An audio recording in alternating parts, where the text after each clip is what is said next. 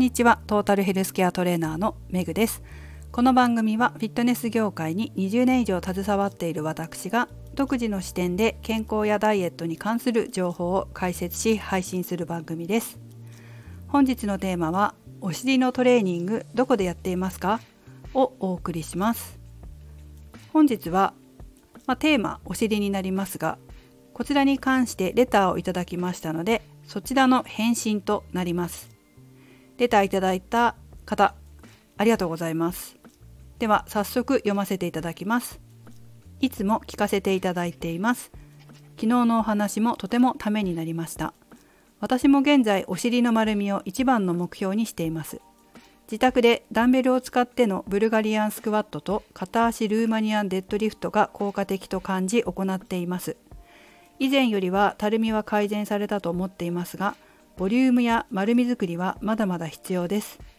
メグさんもお尻のトレーニングを強化されてきたとお話しいただきましたが自宅のみでのトレーニングメニューでされているのでしょうか。ご返答いただけます範囲でお伺いできましたらよろしくお願いいたします。はいありがとうございます。えー、っとまずですねいつも思うんですけど私にレターくださる方すごくこう文章が上手で丁寧に書いてくださってますよね。皆さんありがとうございます。どんな方が聞いてくださってるのかな？なんていうことをこう想像しながらいつも読んでるんですけどすごくきちんとされている方が多いのかな？なんて文章から察します。そして、えー、昨日の話もためになったということで良かったです。なるべく分かりやすくためになるものと思っているんですが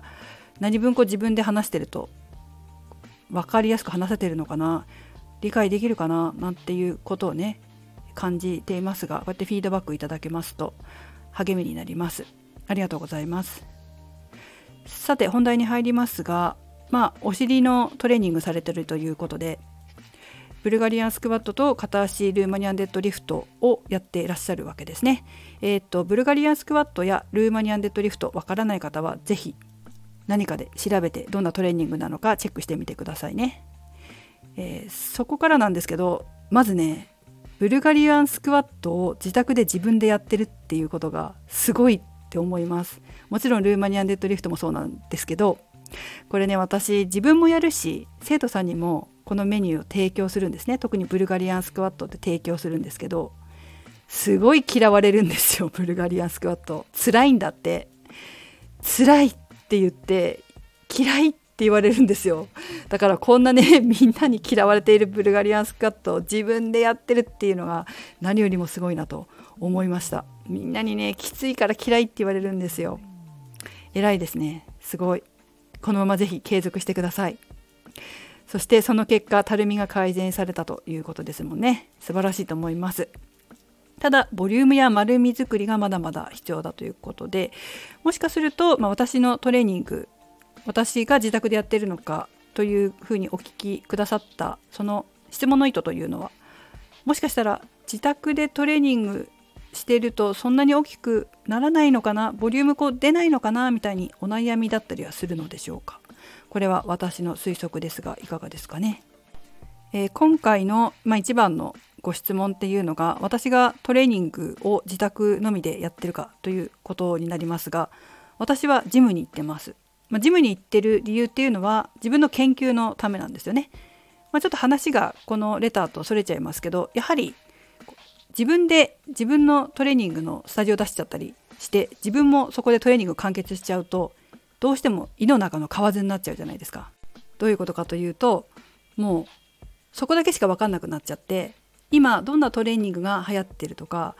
どんな体型が流行ってるとかもちろん SNS 見たら分かるところもあるんだけれども、まあ、実際の体感覚肌感覚っていうのが分からないので必ず行くようにしてます。そしてそこでトレーニングをしながら、まあ、いろんなものをチェックして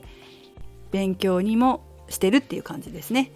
やっぱフィットネスクラブまあいろんなクラブありますけどま、スタッフの時もそうでしたけど1箇所だけにしかいないと他のクラブでどんなの流行ってるのかなとか、まあ、どういう先生がいてどういうレッスンがあってとかそういうのが分かんなくなっちゃうんですよね。それでもスタッフだけでやってるんだったらいいかもしれないんですけどやっぱりフリーランスで、まあ、今は経営者になっちゃいましたけど自分でやっぱり何かやっていこうっていう風になった時にそれだとちょっとプロ意識に欠けるというかねそこのことしかわからないとちょっと応用力ないというか狭くなっちゃうじゃないですか見識が狭くなっちゃうのでやっぱプロとしてやっていくんだったらある程度勉強していかないといけないしフィットネス業界のことっていうのを広く知ってた方がいいので私は必ず他のジムに行くようにしてます。っていう理由が一番の理由でジムに行ってトレーニングをしてます。まあ、せっかくなんでじゃあどんなトレーニングしてるかっていうとこまで話をすると私はお尻はそんなにたくさんしてません私も。4種目ぐらいですかね。まず最初にやるのは股関節外旋筋群って言って股関節を外側に開く筋肉があるんですけど筋肉たちがいるんですけどその筋肉たちを鍛えますまず。本当はまあ、本来セオリーから言うと最後にやった方がいいんですね。まあ、小さな筋肉だしそこを先にやって疲労させてしまうのは、まあ、セオリー的に言うとあまり良くないんだけれども私の場合は股関節が内旋って言って本当はちょっと外側向かなきゃいけないのが内側向いてるんですよ。で内側向いちゃってるとまずね皆さんも嫌であろうお尻が垂れるっていうことになっちゃうんですよ。そして膝を痛めたりっていうのもあるし足の形悪くなってるんですね。私前からね話これしてるんですけど足の形あんまり良くないんですよ。でその原因の一つがこう内旋してるっていうのもあってそれをこう直すのに、まあ、外側向ける、まあ、内側向いてるのをちょっと外側向けるようなトレーニングしてるっていうのもあるんですね。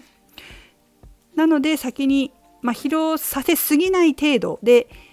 次のトレーニングでちゃんと外旋ができてるか意識できるレベルぐらいまでしかやらないんですけど先に外旋筋のトレーニングをします。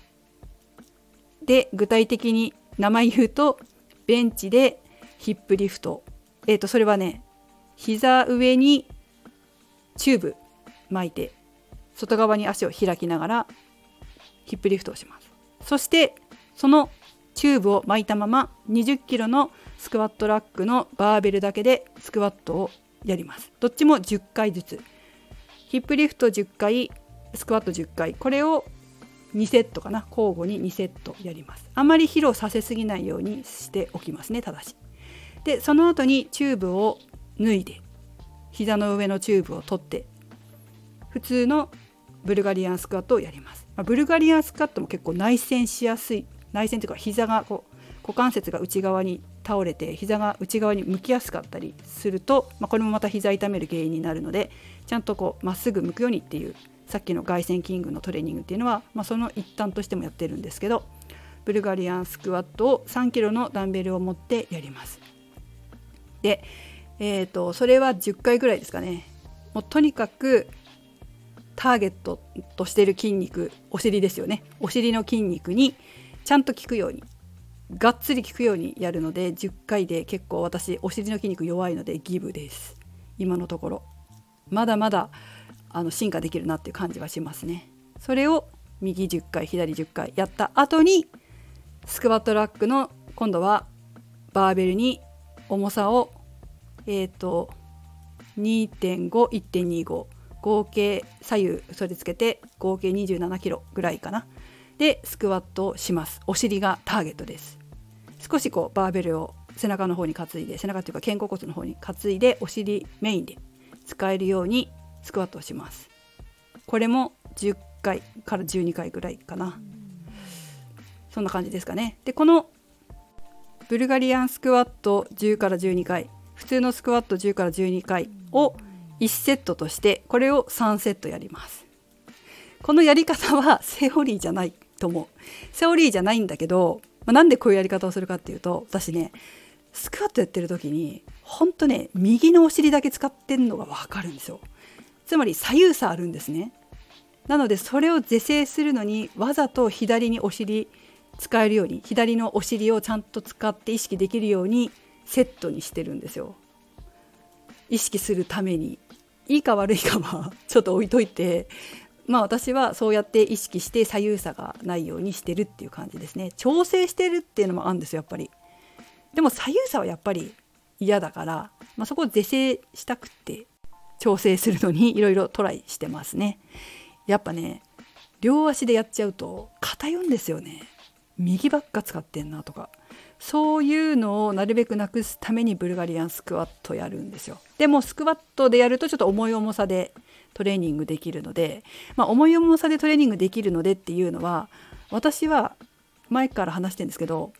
筋肉つきにくいタイプなんですよ。だからがっつり重いのである程度ねがっつり重いのでちょっとやってあげないと筋肉つかないんですよね。であのボリュームも出ないから重い重さでなるべくやるだけどあまり重すぎると今度、まあ、また左右差が出ちゃうっていうのもあるから、まあ、気をつけてはいますけど今日も出てたなみたいな感じですかね。今日もお尻のトレーニングしてたんですけど、うん、左あんま使ってないなみたいなのが分かるっていうか。そんな感じです。だからまあちょっと軽くして本当は、まあ、今ちょっと喋りながら軽くしてやっぱちゃんと左に乗るようにトレーニングしないとダメかなみたいなことを思ってますけどこんな感じでいつも調整してトレーニングしてます。お答えになっていましたでしょうか？私はこんな感じです。でうちの生徒さんたちなんかもお尻こう綺麗な形にしたいって言って皆さんお尻やりますけどほんと人それぞれですね。私ぐらい筋肉つきにくい人ってそんないないのでえ皆さんある程度普通のトレーニングでお尻が綺麗に普通のトレーニングっていうのは自宅でできるようなダンベル持ったりとかあとはその何年か前に流行ったウォーターなんとかっていうの知ってます？ちょっとなんとかってごめんなさい。